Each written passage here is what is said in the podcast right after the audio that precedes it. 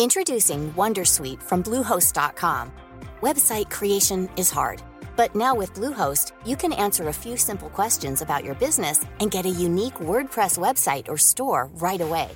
From there, you can customize your design, colors, and content. And Bluehost automatically helps you get found in search engines like Google and Bing. From step-by-step guidance to suggested plugins, Bluehost makes WordPress wonderful for everyone. Go to bluehost.com/wondersuite.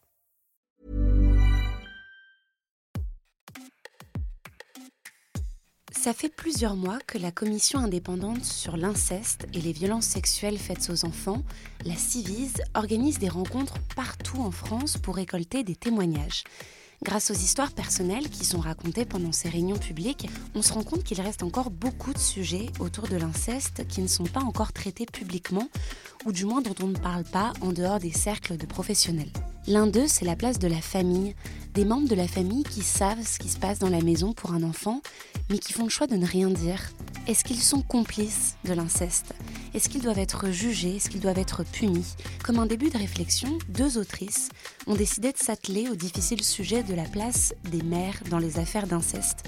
Hélène Romano et Karine Dufour ont écrit Inceste, quand les mères se taisent, un livre qui raconte sept histoires d'inceste du point de vue des victimes, pour six d'entre elles, et un témoignage d'une mère qui savait mais a été empêchée de parler. Je suis Jeanne Serrin et dans ce nouvel épisode de Minute Papillon, on a rencontré Hélène Romano et Karine Dufour pour tenter de comprendre ce silence maternel et pourquoi elles avaient fait le choix d'en parler.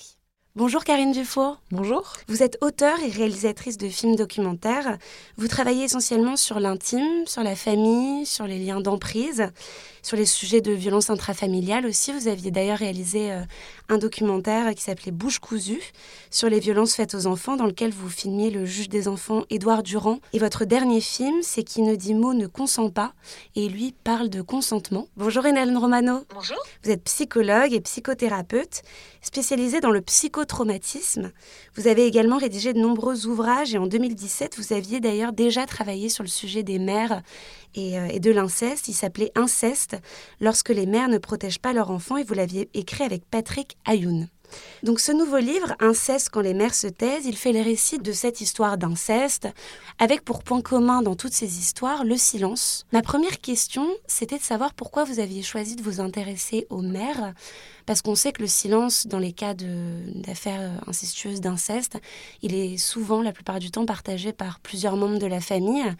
Alors pourquoi vous avez choisi de vous intéresser aux mères? Alors l'inceste, c'est souvent une euh, question qui est envisagée de façon on va dire, duel euh, victime-auteur. Alors que c'est vraiment une question euh, triangulaire. Il y a l'auteur, il y a la victime, il y a celui ou celle qui fait qui a ces actes qui ont pu être commis ou qui ont continué d'être commis alors qu'ils avaient été révélés. Et l'enjeu du livre, on a essayé avec Karine de faire en sorte que ce ne soit pas un livre à charge, il ne s'agit pas de condamner, il s'agit de comprendre. Et c'est extrêmement important en termes de prévention, parce que très souvent, ces mères imposent le silence ou sont silenciées, entre guillemets, par le, la société, l'institution judiciaire, euh, sociale, et laissent leur enfant tout seul. Et si on n'aide pas euh, ces mères à sortir de ce silence-là, si on décrypte pas ce silence-là, on va continuer cette spirale infernale où on dit aux enfants de parler, on, entend depuis euh, hashtag parler, parler euh, la parole libérée. ou la parole, elle se libère, mais elle se libère dans le vide. Donc, l'enjeu de la mère, c'est qu'elle a un rôle extrêmement important. Et si on aide ces mères à ne pas se laisser piéger par le silence pour X raisons, on protégera les victimes. Oui, et, on, avait à cœur tout de suite, on n'est pas là pour diaboliser les mères, surtout pas. Mais en mettant des mots et justement en analysant, en remontant le fil de du silence, c'est ça qui permet euh, d'avancer dans une société. Et donc, moi, j'ai l'impression qu'il y, a plusieurs impensés qu'on a un peu travaillé. C'est l'impensé d'abord de la violence des femmes, la violence psychologique des mères. Tout ça, on n'en parle jamais. Et il y a un moment, il va falloir euh, affronter euh, aussi cette euh, thématique. Et ce qui est ressorti des entretiens, que je n'avais pas mesuré, moi, c'est en fait d'où vient la violence des mères? Enfin, d'où vient la violence? Et les mères, en fait, elles sont souvent très isolées, très fragilisées, et la société ne les protège pas. Et donc c'est aussi un des facteurs du silence des mères. Dans ce livre, vous insistez beaucoup sur le fait qu'il n'y a pas un seul silence, comme il n'y a pas une seule affaire d'inceste. Est-ce que c'est ce que vous avez euh, principalement voulu montrer dans ce livre, c'est que euh, le silence, il peut être expliqué par plein de raisons différentes? Oui, c'est extrêmement important de comprendre que le silence est souvent l'arme de l'auteur. La plupart des auteurs d'inceste sont en intrafamilial, enfin l'inceste c'est intrafamilial, mais la plupart sont des pères ou beaux-pères, donc euh, compagnons de la mère, et va imposer le silence à l'enfant, alors soit dans un contexte de séduction, c'est notre secret, c'est euh, t'es mon privilégié, t'es quelque chose, t'es mon préféré, donc ça crée de la confusion chez l'enfant, soit dans un contexte de terreur, si tu parles, euh, ta mère va aller en prison, je vais aller en prison, tu vas aller en internat, enfin, le silence est une arme. Donc l'enfant parle, souvent petit, adolescent il reparle, il est entendu, enfin au sens où la mère, et on voit dans le témoignage, c'est extrêmement rare qu'elle dise tu mens, c'est pas vrai, oui, et alors c'est plutôt ça, où je referme la porte. Et c'est extrêmement violent parce que du coup, l'enfant qui a été soumis au silence par l'auteur qui parle en cherchant euh, à être euh, réhumanisé, à être protégé par euh, celle qui devrait avant tout le faire, faire sa mère, se voit imposer un silence au sens où la mère ne fait rien. Et le troisième silence, il est sociétal, c'est-à-dire que quand ces, enfants devenus adultes parlent et ose dire et redire, bah voilà, j'ai été victime d'inceste, ma mère m'a rien dit, ma mère n'a rien fait. La société ne veut pas l'entendre. Donc, oser dire qu'il y a des silences, c'est aussi vraiment cette notion de prévention. Pour les victimes, c'est très important. Pour ceux qui sont censés les écouter aussi. Parce que nombre de professionnels disent oui, mais bon, c'est ta mère. Mais bon, c'est ton père. Oui, mais ça s'est passé il y a longtemps. Il faudrait passer à autre chose. Oui, t'as violé, t'avais 5 ans, maintenant t'en as 30. Tu viens quand même à Noël. Vous voyez, il y a des silences. Et si on comprend cette dynamique des silences, comment ils s'intriquent les uns les autres, bah je pense, et je pense que Karine me rejoindra, d'être dans une, une dynamique de prévention pour protéger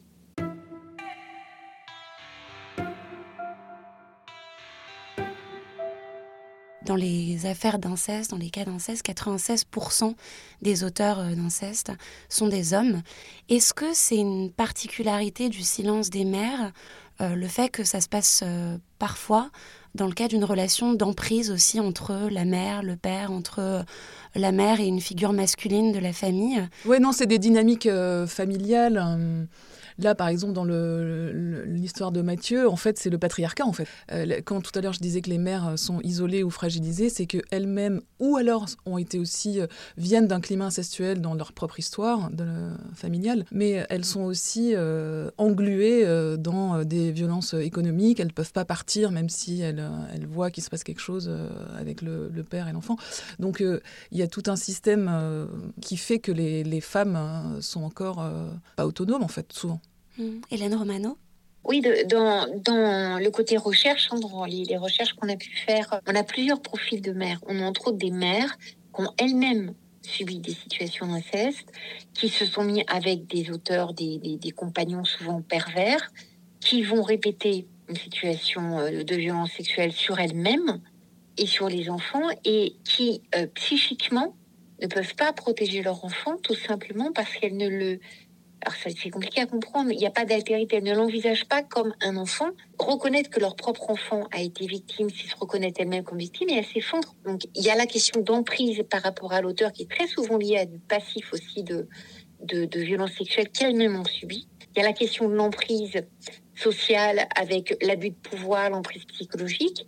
Oui, il n'y a pas d'inceste dans les familles qui fonctionnent bien. Donc à partir du moment où il y a l'inceste, c'est que la famille était dysfonctionnelle au sens il n'y a pas de protection de part et d'autre. On l'explique pour différentes raisons. Elles n'ont pas toutes le même profil, ces mères-là.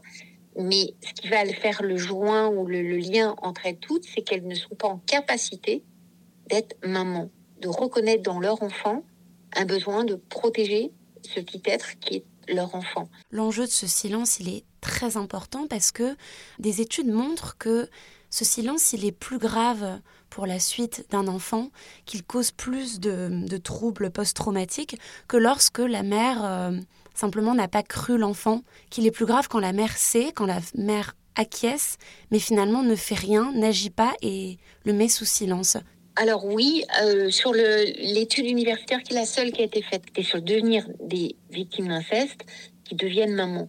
Et on avait trois catégories de jeunes femmes. Des jeunes femmes qui avaient parlé et euh, silenciées par euh, la mère, entre autres, et le système familial, parlé, placé dans différents lieux, etc.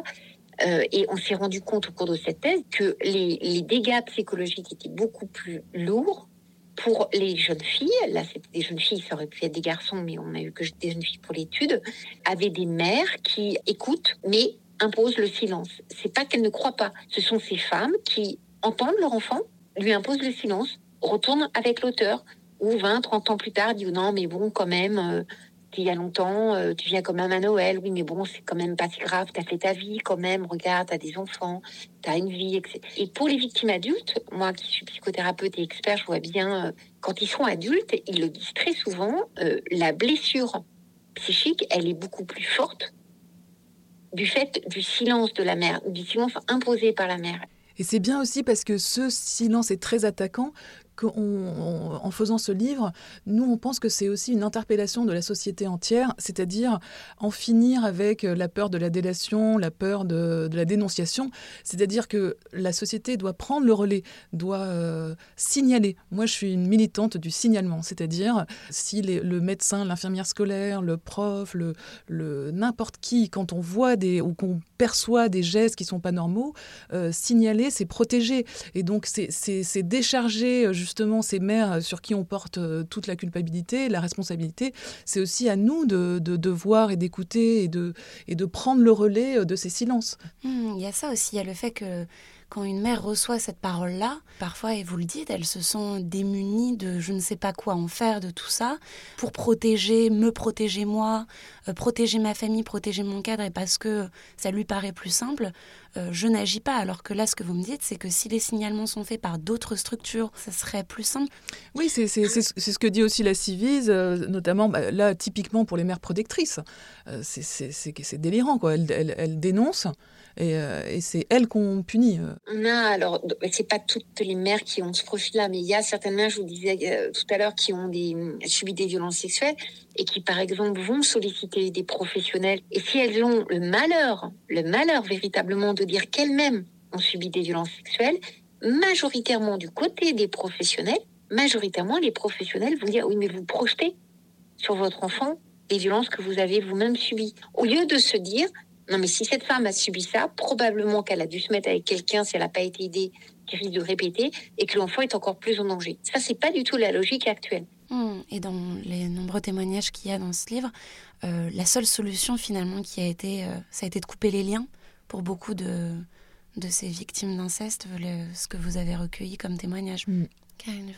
Oui, c'est vrai que c'est, ça fend le cœur, c'est vraiment de les voir réessayer adultes, de continuer à comprendre, à, écrire des lettres à leur mère, à, trouver des, façons de dialoguer et qu'elles elles rebutent euh, adultes sur ce, silence, c'est poignant. L'inceste, c'est ça, détruit de l'intérieur, mais c'est dingue comme ça. C'est comme des bombes à retardement, mais à l'infini. Les séismes sont euh, se, répliquent à l'infini, et donc euh, effectivement, le seul moyen à un moment, c'est de couper vraiment. Euh, en tout cas de façade, ou de couper, de ne plus rien en attendre du deuil de, ce que dit Hélène. Il y a beaucoup de victimes qui, avant de couper les liens, essayent, essayent, encore et encore et encore, et tentent par tous les moyens d'essayer de comprendre, d'essayer de, de, faire que cette femme puisse être une maman. Parce que des fois, en plus, elle l'est pour les autres membres de la fratrie, ce qui est extrêmement douloureux à vivre. Et puis, il y a un moment donné où vous êtes dans une quête extrêmement douloureuse. Vous demandez à un aveugle de voir, ce que dans tous les sens, il ne verra pas. Ou vous finissez par accepter ou vous adapter ou apprivoiser l'idée que cette mère-là, elle peut pas être une maman. Alors, certaines personnes ne les voient plus, c'est leur euh, façon de se protéger d'autres gardent des contacts de façon euh, euh, très distanciée, sans affect, parce qu'il n'y a plus rien à en attendre. Mais il y a un vrai deuil au sens de perte à faire avec ces femmes-là, sauf pour les exceptionnels cas euh, où ces mères essayent de faire un travail thérapeutique, c'est le cas de la maman qui a témoigné, pour essayer de se demander pardon à son enfant, essayer de lui permettre de comprendre, essayer de faire tout un travail psychique, mais ces femmes-là sont exceptionnelles majoritairement, elles sont dans une loi du tout ou rien et elles préfèrent éjecter véritablement de la sphère familiale l'enfant victime que de reconnaître qu'elles ont failli dans leur euh, fonction maternante. Merci d'avoir écouté cet épisode de Minute Papillon. S'il vous a plu, n'hésitez pas à le partager sur les réseaux sociaux, à en parler autour de vous, à vous abonner sur votre plateforme ou appli d'écoute préférée. À très vite et d'ici là, bonne écoute des podcasts de 20 minutes.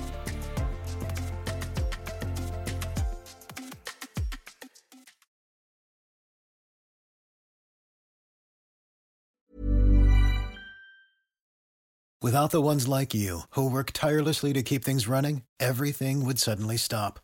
Hospitals, factories, schools, and power plants, they all depend on you. No matter the weather, emergency, or time of day, you're the ones who get it done. At Granger, we're here for you with professional grade industrial supplies. Count on real time product availability and fast delivery. Call clickgranger.com or just stop by. Granger for the ones who get it done. Join us today during the Jeep Celebration event. Right now, get 20% below MSRP for an average of 15178 under MSRP on the purchase of a 2023 Jeep Grand Cherokee Overland 4xE or Summit 4xE. Not compatible with lease offers or with any other consumer incentive offers. 15,178 average based on 20% below average MSRP from all 2023 Grand Cherokee Overland 4xE and Summit 4xE models in dealer stock. Residency restrictions apply. Take retail delivery from dealer stock by 4 1. Jeep is a registered trademark. On ne va pas se quitter comme ça. Vous avez aimé cet épisode? Sportif, généraliste, sexo ou scientifique, varié mais toujours bien informé. Découvrez les autres podcasts de la rédaction 20 minutes sur votre application d'écoute préférée ou directement sur podcast au pluriel.20minutes.fr. Et merci de nous avoir écoutés.